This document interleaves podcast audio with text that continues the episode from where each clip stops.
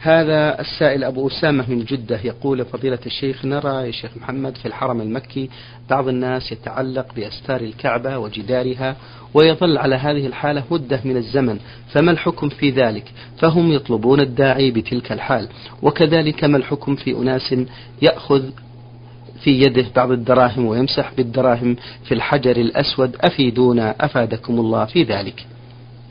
الحمد لله رب العالمين وأصلي وأسلم على نبينا محمد خاتم النبيين وإمام المتقين وعلى آله وأصحابه ومن تبعهم بإحسان إلى يوم الدين. التعلق بأستار الكعبة أو إلصاق الصدر عليها أو ما أشبه ذلك بدعة لا أصل له. فلم يكن النبي صلى الله عليه وعلى آله وأصحابه يفعلون ذلك وغاية ما ورد الالتزام فيما بين باب الكعبة والحجر الأسود فقط.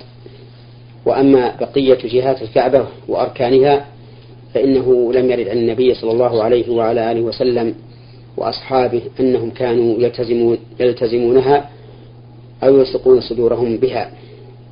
وكذلك ما ذكره السائل من أن بعض الحجاج يأخذ الدراهم ويمسح بها على الحجر الأسود فهو أيضا بدعة.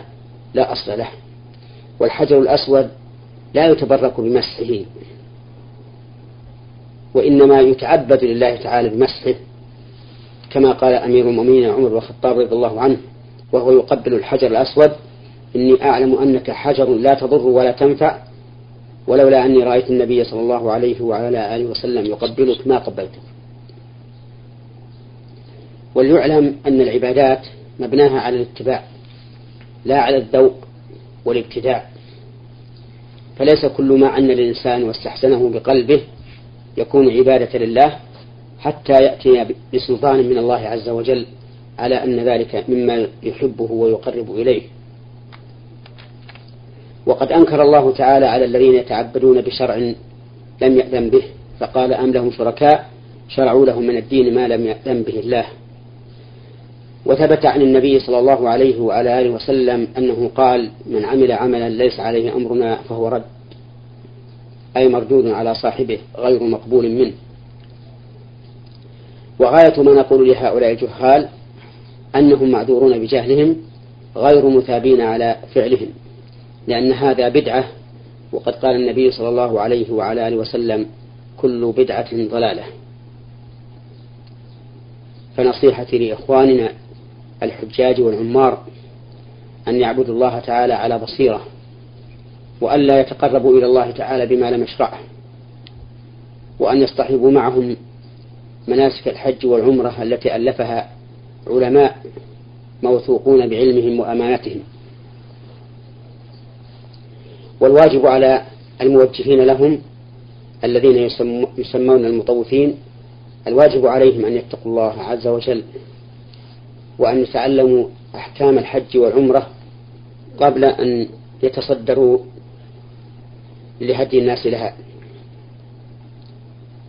وإذا تعلموها فالواجب عليهم أن يحملوا الناس عليها أي على ما جاءت به السنة من مناسك الحج والعمرة ليكونوا هداة مهتدين دعاة إلى الله تعالى مصلحين.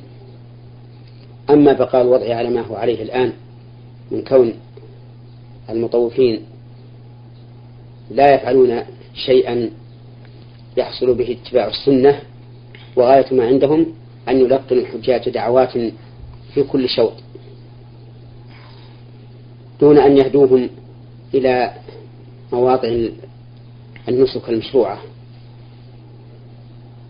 ومن المعلوم أن تخصيص كل شوط بدعاء معين لا أصل له في السنة. بل إنه بدعة نص على ذلك أهل العلم رحمهم الله. فلم يرد عن النبي عليه الصلاة والسلام أنه جعل للشوط الأول دعاء خاصا وللثاني والثالث والرابع والخامس والسادس والسابع كذلك. وغاية ما ورد عنه التكبير عند الحجر الأسود وقول ربنا آتنا في الدنيا حسنة وفي الآخرة حسنة وقنا عذاب النار بين الركن اليماني والحجر الأسود.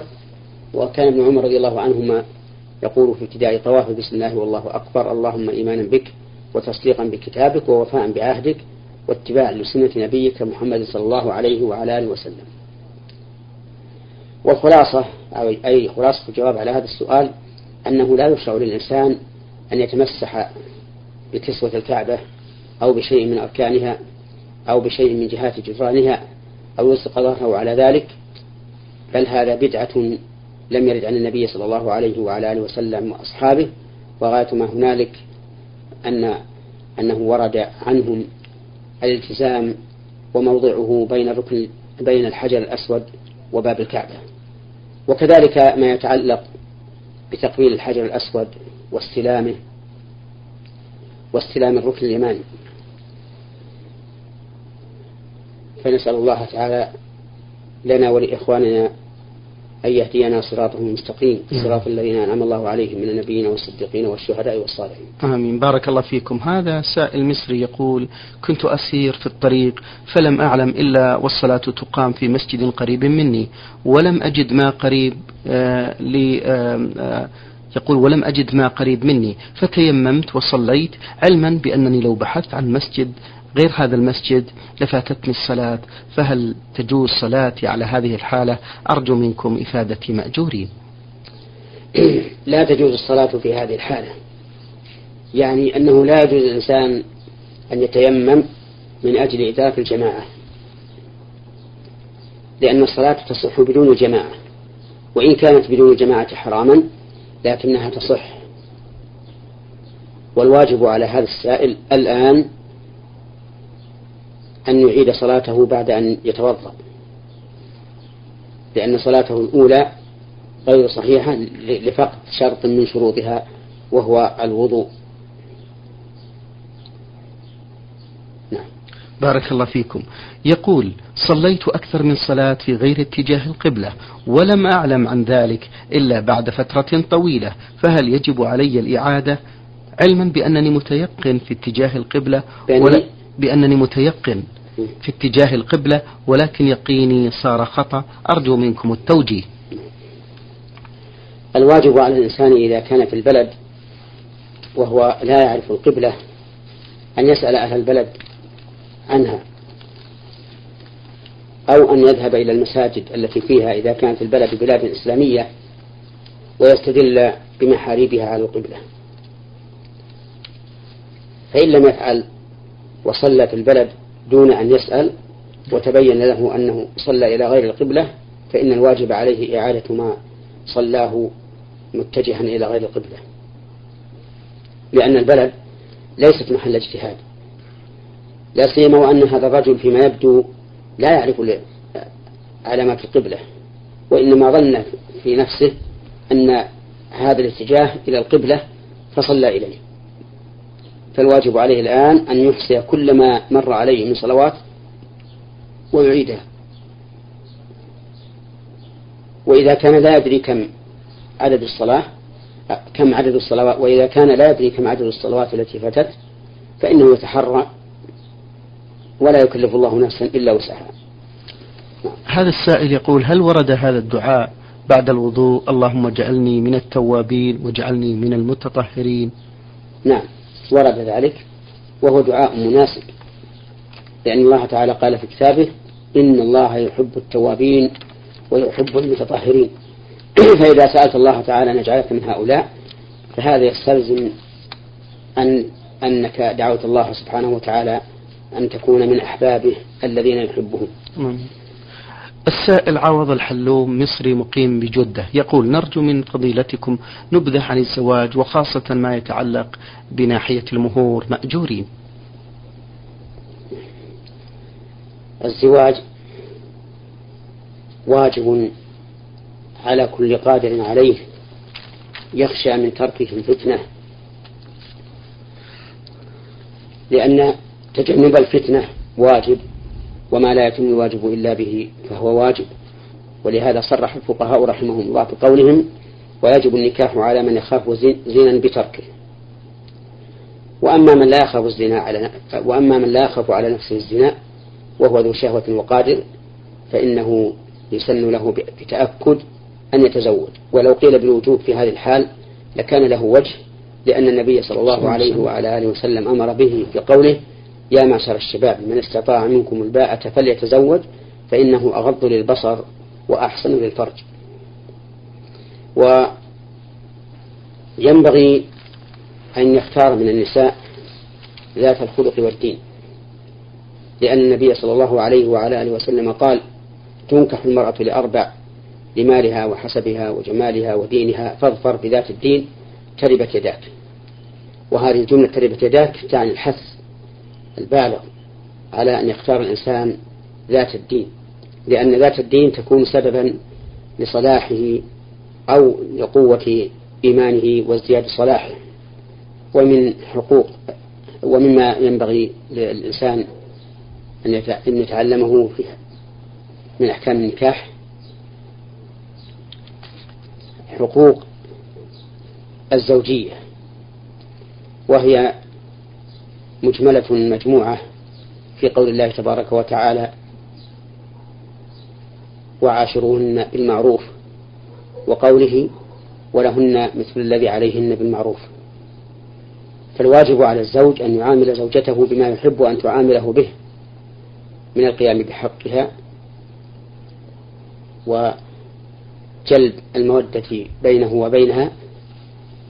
وكما قال النبي عليه الصلاة والسلام في ضابط المعاشرة لا يفرق مؤمن مؤمنة أي لا يكرهها ولا يبغضها إن كره منها خلقا رضي منها خلقا آخر.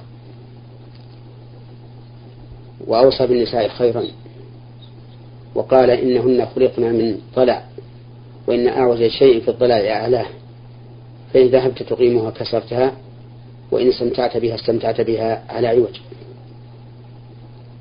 ولينظر إلى هدي النبي صلى الله عليه وعلى آله وسلم وسيرته مع أهله حيث كان خير الناس لأهله عليه الصلاة والسلام وقال خيركم خيركم لأهله وأنا خيركم لأهلي. وليعلم أن سعادة الزوجية لا تأتي بالعنف وفرض, وفرض السيطرة واعتقاد أنه سلطان عالي عالي المنزلة وأن المرأة عنده بمنزلة أدنى جندي فإن هذا من الخطأ. ولكن ينظر إليها على أنها زوجته وقرينته وأم أولاده وراعية بيته فيحترمها كما يحب هو أن تحترمه. كما أن على زوجته أيضا أن تعرف حق الزوج. وأن له حقا عظيما عليها. وأن تحاول جاهدة لفعل ما يحصل به رضاه وسروره حتى تحصل الإلفة بينهما والمودة والمحبة. بارك الله فيكم فضيلة الشيخ. يقول في سؤاله الثاني نرجو منكم فضيلة الشيخ أن تعرفونا على الأوقات الذي يستجاب فيها الدعاء. الدعاء له أوقات وأحوال.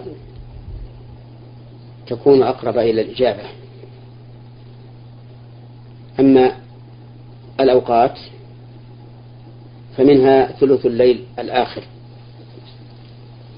لقول النبي صلى الله عليه وعلى آله وسلم ينزل ربنا إلى السماء الدنيا حين يبقى ثلث الليل الآخر. فيقول من يدعوني فأستجيب له من يسألني فأعطيه من يستغفرني فأغفر له. ومنها حال نعم. ومنها ما بين الأذان والإقامة. فإن بين الأذان والإقامة لا يرد الدعاء. ومنها ساعة الجمعة. وهي ما بين دخول الإمام إلى أن تقضى الصلاة أو آخر ساعة بعد العصر. فإن هذه الساعة لا يوافقها عبد مسلم وهو قائم يصلي يسأل الله شيئا إلا أعطاه إلا أعطاه إياه. أما الأحوال التي ترجى فيها الإجابة فهي حال السجود. فإن النبي صلى الله عليه وعلى آله وسلم قال وأما السجود فأكثروا فيه من الدعاء فقمن أن يستجاب لكم. وقال صلى الله عليه وعلى آله وسلم أقرب ما يكون العبد من ربه وهو ساجد. ومنها حال الضرورة. فإن الله سبحانه وتعالى يجيب المضطر إلى دعاه. ومعلوم أن المضطر يدعو بإخلاص. وافتقار واعتقاد أن الله قادر على رفع هذه الضرورة ولهذا يستجيب للمضطر ولو كان كافرا. كما قال الله تعالى فإذا ركبوا في الفلك دعوا الله مخلصين له الدين فلما نجاهم إلى البر فمنهم مقتصد وما يجحد بآياتنا إلا كل ختان كفور. ومنها إذا كان الإنسان مظلوما فإن دعوة المظلوم لا ترد. لقول النبي صلى الله عليه وعلى آله وسلم لمعاذ حين بعثه إلى اليمن واتق دعوة المظلوم فإنه ليس بينها وبين الله حجاب. هذه مواضع وأحوال مما ترجى فيه إجابة الدعوة. نعم. بارك الله فيكم. هذا سائل فضيلة الشيخ شاب يقول أعمل إمام آه، في مسجد الحي. الذي أسكن فيه وأحفظ من كتاب الله ما يتيسر. ولكن بعض الصور أحفظ منها ما يقارب من عشرين آية والثانية أحفظ منها ما يتيسر. وهكذا الآيات التي فيها تحذير والآيات التي فيها بشرى. هذا غير الأجزاء التي يحفظها كاملة. فهل هذا يجوز أم أنه لا بد من حفظ السور كاملة؟ أرجو منكم الإفادة مأجورين. كأن السائل يقول هل يجوز أن أقرأ بهذه الآيات أو السور التي هو حافظ. فنقول نعم اقرأ بما تيسر معك من القرآن ولكن احرص على أن تكون قراءتك أقرب ما يكون للسنة بحيث تكون القراءة في الفجر من طوال المفصل وفي المغرب من قصاره غالبا وفي الظهر والعصر والعشاء من أوساطه. والمفصل أوله قاف وآخره سورة الناس وطواله من قاف إلى عم وقصاره من الضحى إلى سورة الناس وأوساطه ما بين ذلك. وليحرص الإمام على أن يقرأ سورا كاملة إما أن يقرأ السورة كاملة في كل في كل ركعة وإما أن يقرأ سورة كاملة يفرقها في الركعتين. ولا يكون كما يفعله بعض الأئمة. لا يقرأ دائما أو غالبا إلا آية من السور طويلة فإن ابن القيم رحمه الله قال إن هذا ليس من هدي النبي صلى الله عليه وعلى آله وسلم. وأقول إنه لم يحفظ عن الرسول عليه الصلاة والسلام أنه قرأ. آيات من سورة إلا ما جاء في سنة الفجر فإنه كان يقرأ أحيانا في الركعة الأولى قولوا آمنا بالله وما أنزل إلينا وما أنزل إلى إبراهيم وإسماعيل وإسحاق ويعقوب والأسباط وما أوتي موسى وعيسى وما أوتي النبيون من ربهم لا نفرق بين أحد منهم ونحن له مسلمون. وفي الركعة الثانية قل يا أهل الكتاب تعالوا إلى كلمة سواء بيننا وبينكم ألا نعبد إلا الله ولا نشرك به شيئا ولا يتخذ بعضنا بعضا أربابا. أربابا من دون الله فإن تولوا فقولوا اشهدوا بأنهم مسلمون. هذا هو الأفضل. ولكن مع ذلك لو أن الإنسان قرأ دائما أو غالبا من السور الطويلة آيات فإنه ليس هذا ليس, ليس ذلك حراما وليس ذلك مكروها. لقول الله تعالى فاقرأوا ما تيسر من القرآن. لكن هذا لكن هذا خلاف الأولى. حيث إنه لم يحفظ عن النبي صلى الله عليه وعلى آله وسلم في صلاة الفرض أنه قرأ فيها آيات من أثناء السور. نعم. بارك الله فيكم. له فقرة أخرى الشيخ محمد يقول في بعض ليالي رمضان أقرأ الدعاء في ورقة فهل هذا جائز؟ نعم لا حرج أن يقرأ الإنسان الدعاء الدعاء من ورقة إذا كان ذلك لا يفوت عليه حضور القلب. ولا يستلزم طول الدعاء لأن طول الدعاء في القنوت قد يتعب الناس ويمل ويملهم ويود الواحد منهم أن لا يسمع هذا الدعاء من إمامه. وقد كانت خطبة النبي صلى الله عليه وعلى آله وسلم قصدا وصلاته قصدا أي بين الطول والقصر. فليحرص على ألا يكثر الدعاء في القنوت بحيث يتعب الناس أو كثيرا منهم أو يملهم. نعم. بارك الله فيكم. هذا السائل فضيلة الشيخ حاء حاء من الرياض يقول آه، في سؤاله الأول يقال بأن الكافر عندما يوضع في القبر ويأتيه منكر ونكير يأتونه في صور مخيفة ومرعبة. فهل المؤمن يرى منكر ونكير بنفس الصورة التي يراها فيها الكافر؟ أفيدونا. جزاكم الله خيرا. من, من, من المعلوم أنه لا يستوي المؤمن والكافر فيما يتعلق بعذاب القبر ونعيمه وأن المؤمن ينعم في قبره ويوسع له فيه وينور له فيه ويفتح له فيه باب إلى الجنة. وأما الكافر فإنه يعذب في قبره ويضيق عليه فيه حتى تختلف أضلاعه والعياذ بالله ويفتح له باب إلى الجنة. وأما المساءلة حين السؤال فإن الميت يأتيه ملكان يسألانه عن ثلاثة أشياء عن ربه ودينه ونبيه. فأما المؤمن فيقول ربي الله ودين الإسلام ونبي محمد وأما المرتاب فيقول ها ها لا أدري سمعت الناس يقولون شيئا فقلته. هذا أكثر ما عندي الآن حول الإجابة على هذا السؤال. بارك الله فيكم. له سؤال آخر آه، فضيلة الشيخ يقول أخو زوجتي يسكن في نفس المدينة التي أسكن فيها ولكن زوجتي امتنعت أن تزورهم وذلك بسبب المعاملة من زوجة أخيها لها وعدم الاستقبال المناسب. أما أنا فأنا أقوم بزيارتهم بين فترة وأخرى وهو كذلك يزورنا بدون زوجته. فهل على زوجتي إثم في ذلك؟ والسلام عليكم. الواجب على الإنسان أن يصل رحمه حسب ما يقتضيه العرف لأن صلة الرحم من أفضل الأعمال المقربة إلى الله. وقد تعهد الله سبحانه وتعالى للرحم أن يصل من وصلها ويقطع من قطعها. فعلى هذه فعلى زوجتك أن تصل أخاها. حسب ما يقتضيه العرف والعادة وأن تصبر على ما يحصل من أذى زوجته لأن في الصبر على ذلك صبرا على طاعة الله وصبرا على أقدار الله المؤلمة.